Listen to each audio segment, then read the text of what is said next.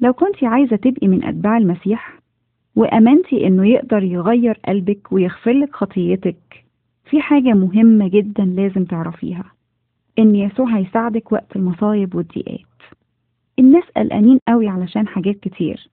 بيقلق الرجالة والستات على عيلتهم وأكلهم وشربهم والشباب قلقان بسبب الموضة اللي يلبسوه اللي ما يلبسوهوش. اللي بيقلقك انتي؟ انتي قلقانة؟ تعبانة؟ تعالي واحكي ليسوع على إحساسك واطلبي منه احتياجاتك. ده هو قال اسألي تعطي اطلبي تجدي اقرعي افتح ليكي. الله هو أبونا اللي في السماء الطيب والحنين واللي دايما بيسمع لنا. بس لازم إحنا ننتظره هو أحيانا بيرد بلأ. لأنه طلبنا مش دايما مناسب لينا أو لأن دوافعنا غلط واحيانا كمان بيرد بستني شوية.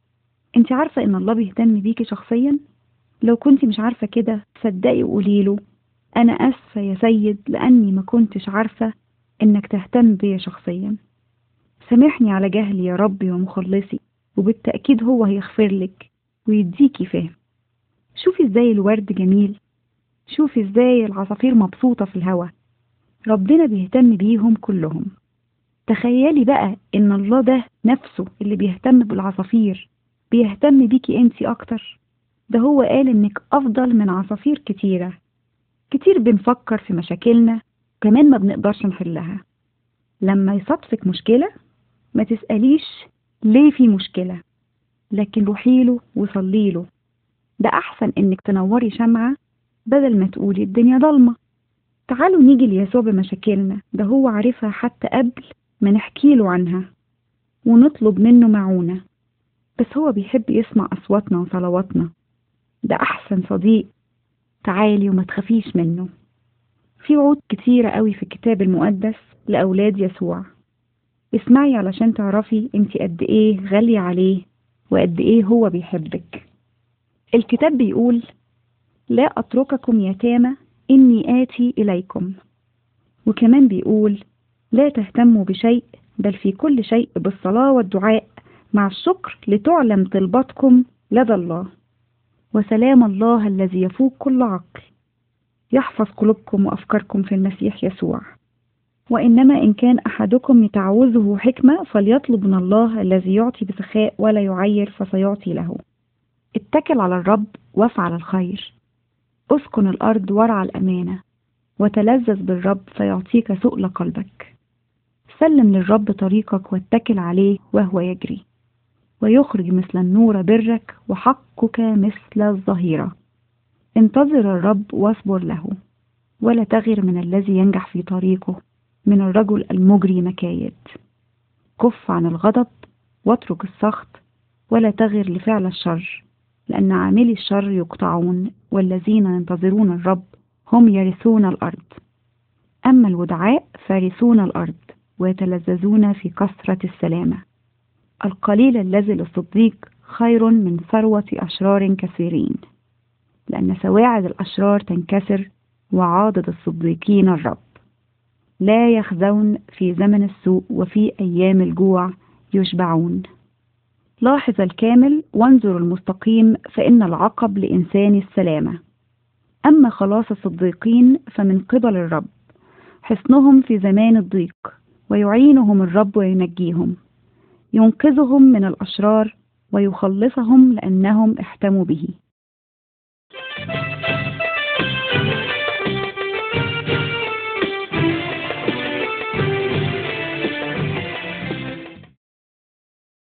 الكتاب المقدس بيحكي لنا انه في ظهر يوم من الأيام والشمس حامية راحت واحدة ست بير في القرية علشان تجيب مية. وهناك لقيت واحد قاعد جنب البير وما كانتش تعرف إنه يسوع. بعد ما مالت الجرة بتاعتها قال لها اديني أشرب. فبصت عليه باستغراب وقالت له ده أنت مش من بلدي ولا شعبك بيعامل شعبي إزاي تطلب مني مية؟ قال لها يسوع لو عرفتي مين اللي بيطلب منك المية لكنت أنت طلبتي منه المية. ده أنا عندي المية الحية. فردت الست وقالت له أنت ما عندكش حاجة تجيب فيها مية والبير عميقة. فمنين هتجيب المية الحية؟ فرد يسوع وقال كل اللي يشرب من المية اللي في البير ده بيعطش تاني.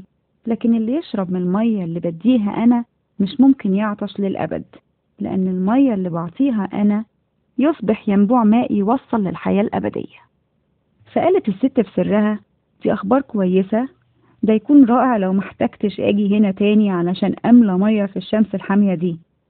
قالت له يا سيد اديني مية علشان معطش تاني وما جيش تاني في الحر أملى مية. قال لها يسوع روحي هاتي جوزك وتعالي. فقالت له ما عنديش جوز. قال لها انتي صدقتي لأن كان ليكي خمسة أجواز واللي معاكي دلوقتي ما هواش جوزك.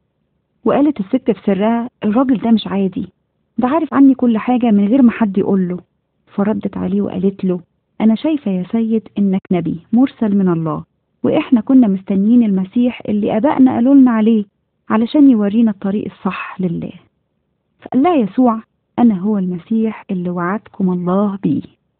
سابت الست كل حاجة وجرتها وكل حاجة وراها ونادت على كل الناس في البيوت وقالت تعالوا بصوا إنسان قال لي كل اللي عملته.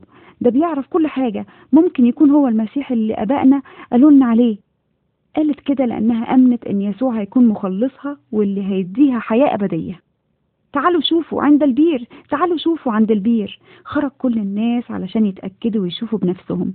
وناس كتيرة أمنت بسبب كلام الست ولما شافوا يسوع اترجوه إنه يقعد عندهم يومين ولا ثلاثة وفعلا يسوع مردش طلبهم وقعد عندهم. وناس كتير أمنت لما سمعوا كلامه.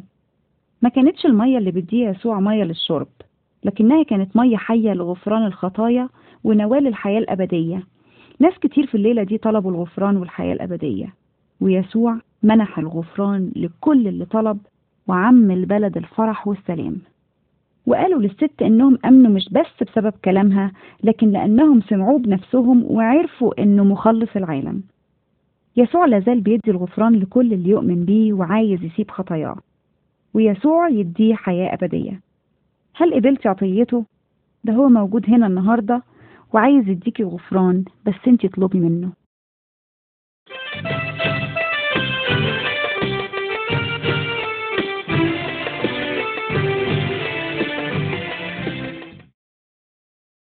في ليلة من الليالي والناس بتجري علشان توصل لبيوتها وفي الشارع العتمة الضيق كان الكل شايف أوضة الأكل المنورة في بيت سمعان الفريسي.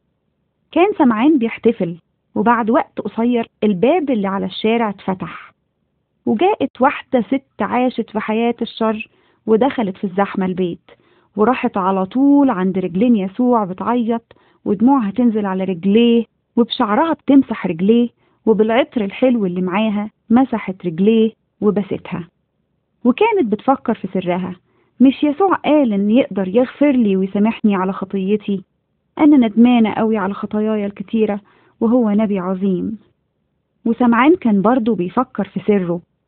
لو كان ده نبي كان عرف إن الست دي اللي بتلمسه خاطية. فبص يسوع عليه ورد وقال أنت تعرف يا سمعان إن اللي بيتغفر له بالكتير بيحب كتير واللي يتغفر له قليل يحب قليل.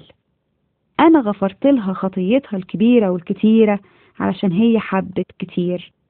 وقال لها يسوع أنا غفرت خطيتك. ولما سمع الضيوف يسوع بيقول كده قالوا في سرهم مين ده كمان اللي بيغفر الخطايا والذنوب؟ وفي طريق الست للخروج قال لها يسوع إيمانك خلصك امشي بسلام. فمشت الست فرحانة ومبسوطة بالسلام اللي ملأ قلبها. سلام من نوع مختلف وحست إنها إنسانة جديدة بغفران يسوع وخلاصه. ناس كتير بعدها كانت ماشية ورا يسوع لكن بعد مدة قصيرة كرهته رجال الدين ويسوع كان بيتكلم أتباعه ويقول لهم إن هيجي يوم وهيسمح للأشرار إنه يقتلوه لكنه هيقوم من الموت في اليوم الثالث. وفعلا في ليلة من الليالي قبضوا عليه وحكموا عليه بالموت زي المجرمين مع إنه ما عملش أي غلط في حق أي حد. مسمروا إيديه ورجليه على صليب من الخشب. الله حط عليه كل خطايا البشر. مات البريء بدلنا. وتحمل الصليب عشاننا ودفع بموته تمن خطيتنا. بس اسمعي ده في اليوم الثالث قام من الموت وشافوه ناس كتير وكلموه وكلوا معاه وبعد أربعين يوم رجع للسماء يا أختي يسوع هو المخلص الوحيد للعالم وأثبت ده لما اتولد من عذراء وبحياته اللي ما فيهاش أخطاء وبموته على الصليب وقيامته من بين الأموات. كل الأنبياء والدينيين والرسل راقدين في قبورهم لليوم لكن يسوع حي في السماء. وبيعرض علينا غفرانه ده دفع عني وعنك التمن. وروح يسوع بينا علشان يساعدنا هو قوي وقادر على تخلصنا. توبي اليوم وارجعي عن خطيتك زي الست اللي غسلت رجليه بدموعها.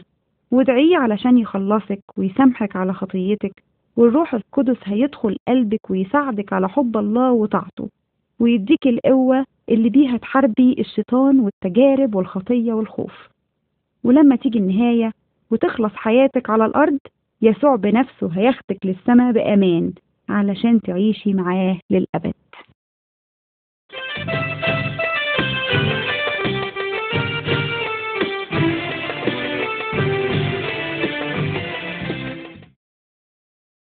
في يوم من الأيام كان المسيح بيعلم جماعة من الناس اللي كانوا ملتفين حواليه.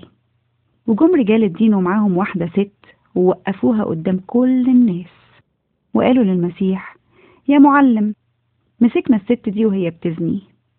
وموسى أمرنا في التوراة إن ست زي دي لازم تترجم. نعمل فيها إيه؟ وكانوا بيحاولوا يوقعوا يسوع في الغلط علشان يلاقوا سبب للقبض عليه. لكن يسوع انحنى على الأرض وبدأ يكتب على الأرض بصباعه. ولما رجال الدين صمموا يسمعوا منه إجابة وقف وقال لهم اللي فيكم ما عملش خطية يرميها دلوقتي بحجر. وانحنى تاني على الأرض وبدأ يكتب تاني بصباعه على الأرض. الناس اللي سمعوه بدوا يفكروا في كلامه وعرفوا إنهم كمان خطاة وضمايرهم بدت تأنبهم. عرفوا إنهم مش كاملين وطرقهم مش كاملة قدام الله. فبدوا ينسحبوا واحد ورا التاني ومفضلش غير يسوع والست الزانية. فوقف المسيح مرة تانية وسأل الست المتهمة بالزنا فين الناس اللي بيشتكوا عليكي؟ هل دانك أحد؟ فقالت لا يا سيد. فقال لها يسوع ولا أنا أدينك. امضي بسلام واتركي حياة الخطية. وهي دي النعمة. عطية ببلاش لناس ما تستاهلهاش. المسيح قادر على غفران خطيتك مهما كانت كبيرة. هو إله رحيم ومحب. المسيح بيحب إن يرجع الخطاة ليه بدل من التخلص منهم وإنهاء حياتهم. فهو قال جئت لتكون لهم حياة وليكون لهم أفضل. في بعض الأحيان بعض الناس بيتهموا ناس تانيين بالخطأ وهم في الأصل برضه مذنبين. المسيح بينتقد الناس دول الديانين اللي بيدعوا القداسة وحياتهم مليانة بالذنوب وبيعطوا نفسهم الحق إن يتهموا غيرهم ويحكموا عليهم. الكتاب المقدس بيقول إن الجميع أخطأوا وأعوزهم مجد الله.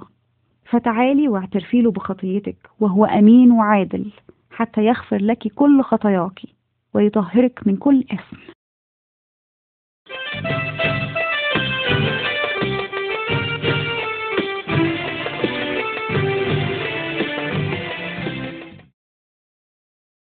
امرأة فاضلة من يجدها؟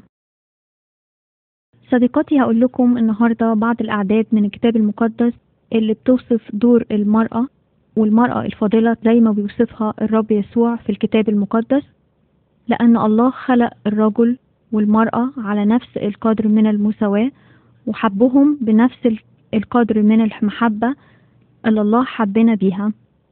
سفر التكوين والأصحاح الأول ومن عدد 27 بيقول فخلق الله الإنسان على صورته على صورة الله خلقه ذكرا وأنثى خلقهم. فالله خلق الإنسان على صورته سواء كان ذكر أو أنثى وعمل أدوار معينة بيقوم بيها الراجل وأدوار معينة بتقوم بيها المرأة علشان كل الخليقة تكون ماشية حسب قصد ومشيئة الله والرجل يكون حسب قصد ومشيئة الله والمرأة تكون حسب قصد ومشيئة الله في كل الأعمال اللي بتعملها. فهقرأ معاكم من سفر الأمثال ومن أصحاح 31 ومن عدد 10 لعدد 31 بيقول امرأة فاضلة من يجدها لأن ثمنها يفوق اللآلئ بها يثق قلب زوجها فلا يحتاج إلى غنيمة تصنع له خيرا لا شرا كل أيام حياتها. تطلب صوفا وكتانا وتشتغل بيدين راضيتين. هي كسفن التاجر تجلب طعامها من بعيد. وتقوم إذا الليل بعد وتعطي أكلا لأهل بيتها وفريضة لفتاتها. تتأمل حقلا فتأخذه وبثمر يديها تغرس كرما تنطق حكويها بالقوة وتشدد ذراعيها تشعر أن تجارتها جيدة. سراجها لا ينطفئ في الليل. تمد يديها إلى المغزل وتمسك كفاها بالفلكة. تبسط كفيها للفقير وتمد يديها إلى المسكين. لا تخشى على بيتها من التلج. لأن كل أهل بيتها لابسون حللا. تعمل لنفسها موشيات. لبسها بوس وأرجوان. زوجها معروف في الأبواب. حين يجلس بين مشايخ الأرض. تصنع قمصانا وتبيعها وتعرض مناطق على الكنعاني العز والبهاء لباسها.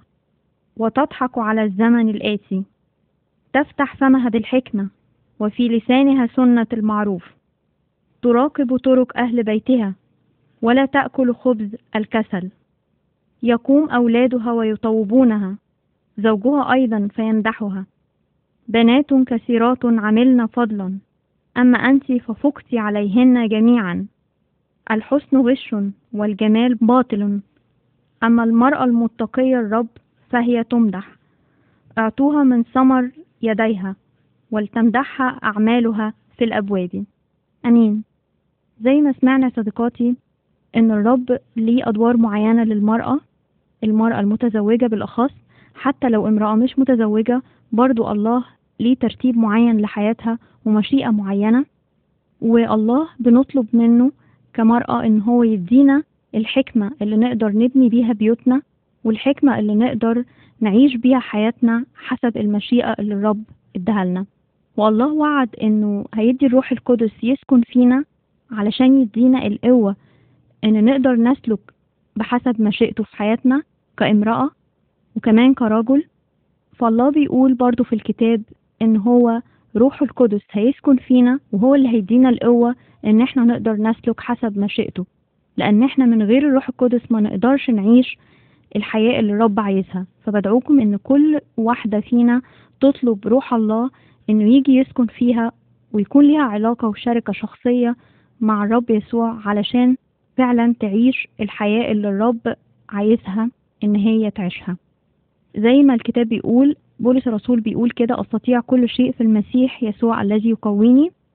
وفي أعداد تاني في رسالة كورنثوس الثانية والأصحاح 12 وعدد 9 بيقول تكفيك نعمتي لأن قوتي في الضعف تكمل علشان كده بدعوكم يا صديقاتي إن كل واحدة فينا تصلي وتطلب معونة الرب يسوع وتطلب قوة إن هي تعيش حياتها سواء كانت متزوجة تعيش حياتها زي ما الكتاب وصفها أو لو مش متزوجة تطلب من الرب برضو معونة في اختيار أمور حياتها وكل خطوة في حياتها تكون بترتيب إلهي من الرب يسوع.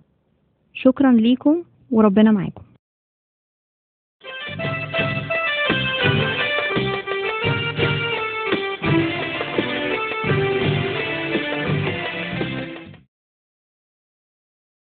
مثل العشر عذارى صديقاتي الأعزاء هحكي لكم دلوقتي قصة مثال قاله السيد المسيح عيسى ابن مريم في الكتاب المقدس علشان يفسر بيه مجيئه التاني على الأرض وملكوت السماوات ومين اللي هيكون مع الرب يسوع في السماء للأبد.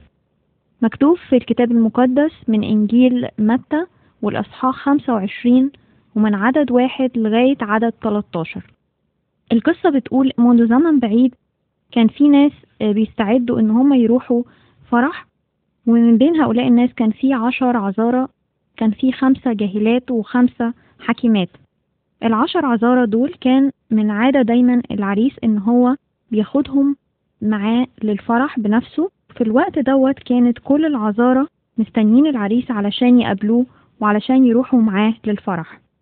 ولكن العريس طول شوية في مجيئه والليل جه على العذارى وكان العذارى في الوقت دوت طبعا نعسوا كلهم وناموا وكان معاهم كل واحدة المصباح بتاعها كل واحدة نورت المصباح بتاعها علشان تستعد للقاء العريس علشان كانت الدنيا ليل.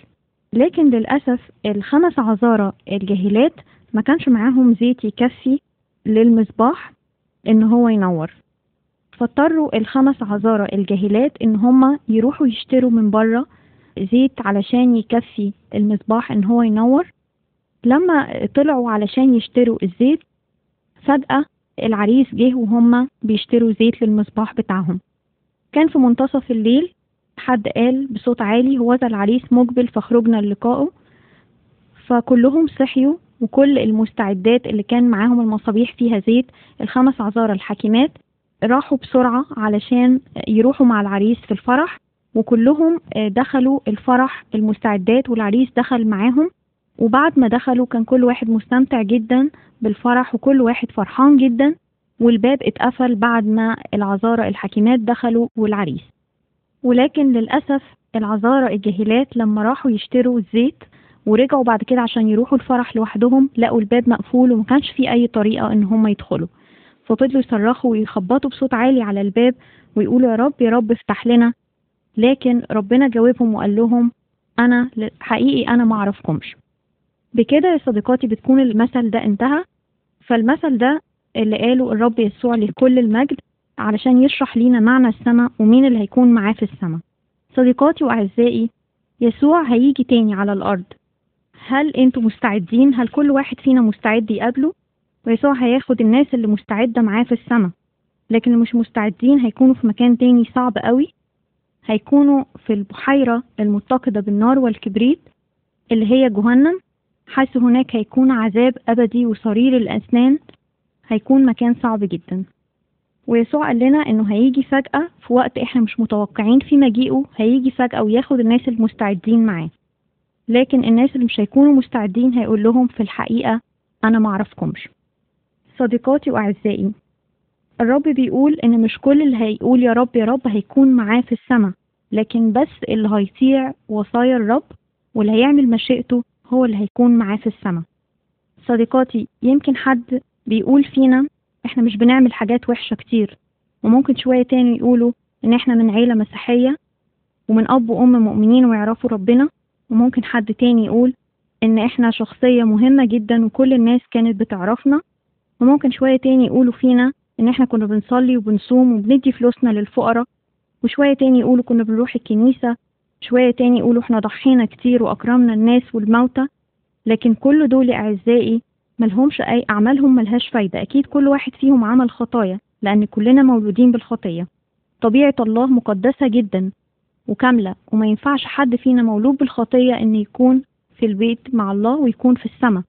فلازم نسمح لله إن يدخل قلبنا ويغير فينا الطبيعة الفاسدة وياخد كل خطايانا. لما نسمح لله إنه يعمل كده الله هيغفر كل خطية وهنكون مستعدين إن إحنا نكون معاه في السماء لما هيجي تاني. صديقاتي يسوع بيقول إن إحنا نحط ثقتنا فيه. علشان اللي هيحط ثقته فيه الروح القدس هيكون في قلبه وهيكون هو النور ليه الحقيقي وهيكون هو الزيت وهيكون هو اللي بيقود كل واحد فينا. علشان لما يجي الرب يسوع فجأة على الأرض تاني يلاقينا مستعدين وياخدنا معاه. ممكن حد تاني يقول إحنا بنعمل أعمال كويسة لكن ما فيهاش أي فايدة الأعمال الكويسة. مفيش حاجة هتودينا السما غير طريق واحد بس. هو طريق قبول الرب يسوع في قلبنا إن هو ينزع الخطية من قلبنا لأن ما نقدرش إن إحنا نضحك على ربنا. الله شايف قلبنا حتى لو بنعمل أعمال صالحة لكن الرب شايف اللي جوه قلبنا. صديقاتي تعالوا أنا وأنتوا تكون دي طلبتنا ونحط ثقتنا في الرب يسوع اللي قرب يجي جدا وياخدنا معاه. بشكركم وربنا معاكم. يسوع على الأبواب افرحوا يا أحباب. يسوع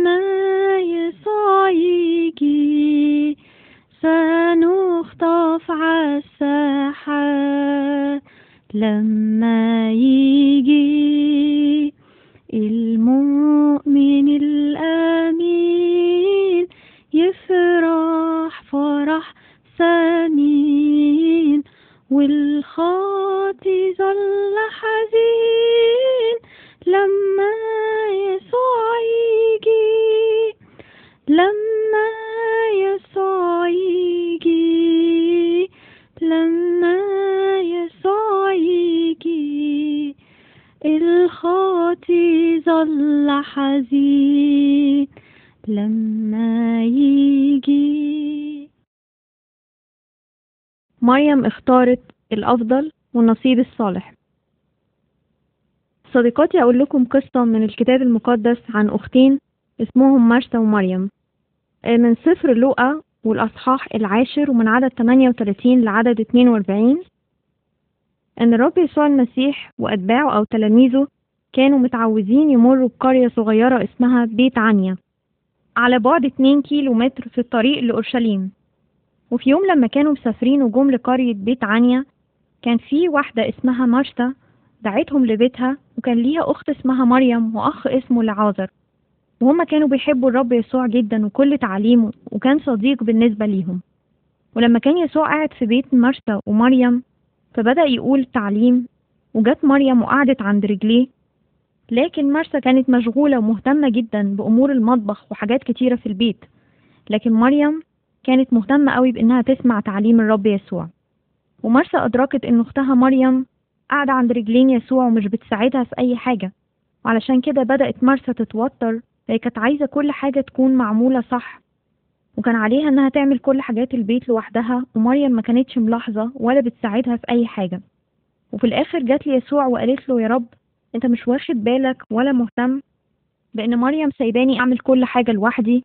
فأقول لها تقوم تساعدني. ورد عليها يسوع بكل محبة وصبر وقال لها يا مرسى انتي مهتمة ومتلخبطة ومضطربة بأمور كتيرة لكن في حاجة واحدة بس هي اللي انتي محتاجاها وفي حاجة واحدة بس هي اللي مهمة. زي ما مريم اختارت النصيب الأصلح اللي محدش يقدر ياخده منها. ومرسى كان بس كل اللي مهم عندها هو إنها تعمل كل حاجة صح وكويس للبيت وتكون كل حاجة مترتبة والأكل يكون حلو. لكن يسوع كان اللي مهم عنده هو إن تكون في فرصة إن هم يسمعوه يسمعوا كلام الحياة والأخبار السارة اللي كان بيقول لهم عليها وده أهم عنده من الأكل نفسه ومن ترتيب البيت ومن أي حاجة تاني. علشان كده ما كانش عايز الفرصة دي تضيع من مريم ولا من مرسى وما كانش عايز مريم إنها تقوم من عند رجليه ولا تفوت عليها الفرصة دي علشان الكلام اللي هو الرب يسوع بيقوله كلام مهم جدا علشان يسمعوه ويفضل معاهم كل باقي حياتهم. وزي ما الرب يسوع بيقول في الكتاب المقدس أنا هو خبز الحياة. وبيقول في الكتاب المقدس تاني في إنجيل متى وفي الأصحاح السادس ومن عدد 25 بيقول لذلك أقول لكم لا تهتموا لحياتكم بما تأكلون وبما تشربون ولا لأجسادكم بما تلبسون. أليست الحياة أفضل من الطعام والجسد أفضل من اللباس؟ وفي عدد تاني 31 بيقول فلا تهتموا قائلين ماذا نأكل وماذا نشرب أو ماذا نلبس فإن هذه كلها تطلبها الأمم لأن أباكم السماوي يعلم أنكم تحتاجون إلى هذه كلها. لكن اطلبوا أولا ملكوت الله وبره وهذه كلها تزاد لكم. فلا تهتموا للغد لأن الغد يهتم بما لنفسه يكفي اليوم شره. الرب يسوع مش عايزنا نكون زي الأمم لكن عايزنا نطلب أولا ملكوت الله وبره وهو عارف كل اللي إحنا بنحتاج له علشان كده الرب يسوع كان نفسه إن مرسى تقعد عنده وتسمع كلمته زي ما مريم كانت بتعمل. ومش عايزها إن هي تهتم بالطعام الجسدي لكن تهتم أكتر بالطعام الروحي. فإحنا لو مشغولين دايما بالطعام الجسدي ودايما بنرتب السفرة قدامنا لكن الأهم إن إحنا نقعد عند مائدة الرب. وده هو اللي هيفضل لنا أحسن من الجسد لأني بعد الموت مفيش الأكل ولا الشرب ولا اللبس لكن اللي هيفضل لنا هو الرب يسوع والعلاقة الشخصية معاه. علشان كده صديقاتي لو ما كانش ليكي علاقة شخصية بالرب تعالي في علاقة حية وشخصية مع الرب لأن هو ده خبز الحياة. والرب يسوع قال في الكتاب المقدس إن اللي بياكل من خبز الحياة واللي بيشرب من مية الحياة مش بيعطش أبدا ولا بيجوع.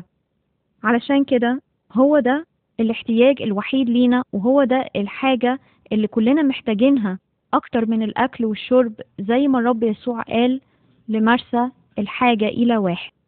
ولو كان حد فينا شاعر إن هو زي مرسى متلخبط في أمور الحياة فأنا بقول له تعالى دلوقتي في علاقة شخصية مع الرب علشان يحررنا من اللخبطة في أمور الحياة ويكون فعلا احتياجنا الحقيقي ليه هو بس. بدعوكم صديقاتي إن تكون هي دي طلبتكم إن تعيشوا في علاقة حقيقية مع الرب اللي خلقنا وعايز إن هو يكون في علاقة شخصية معانا علشان يقودنا في كل أمور حياتنا. بشكركم والرب معاكم.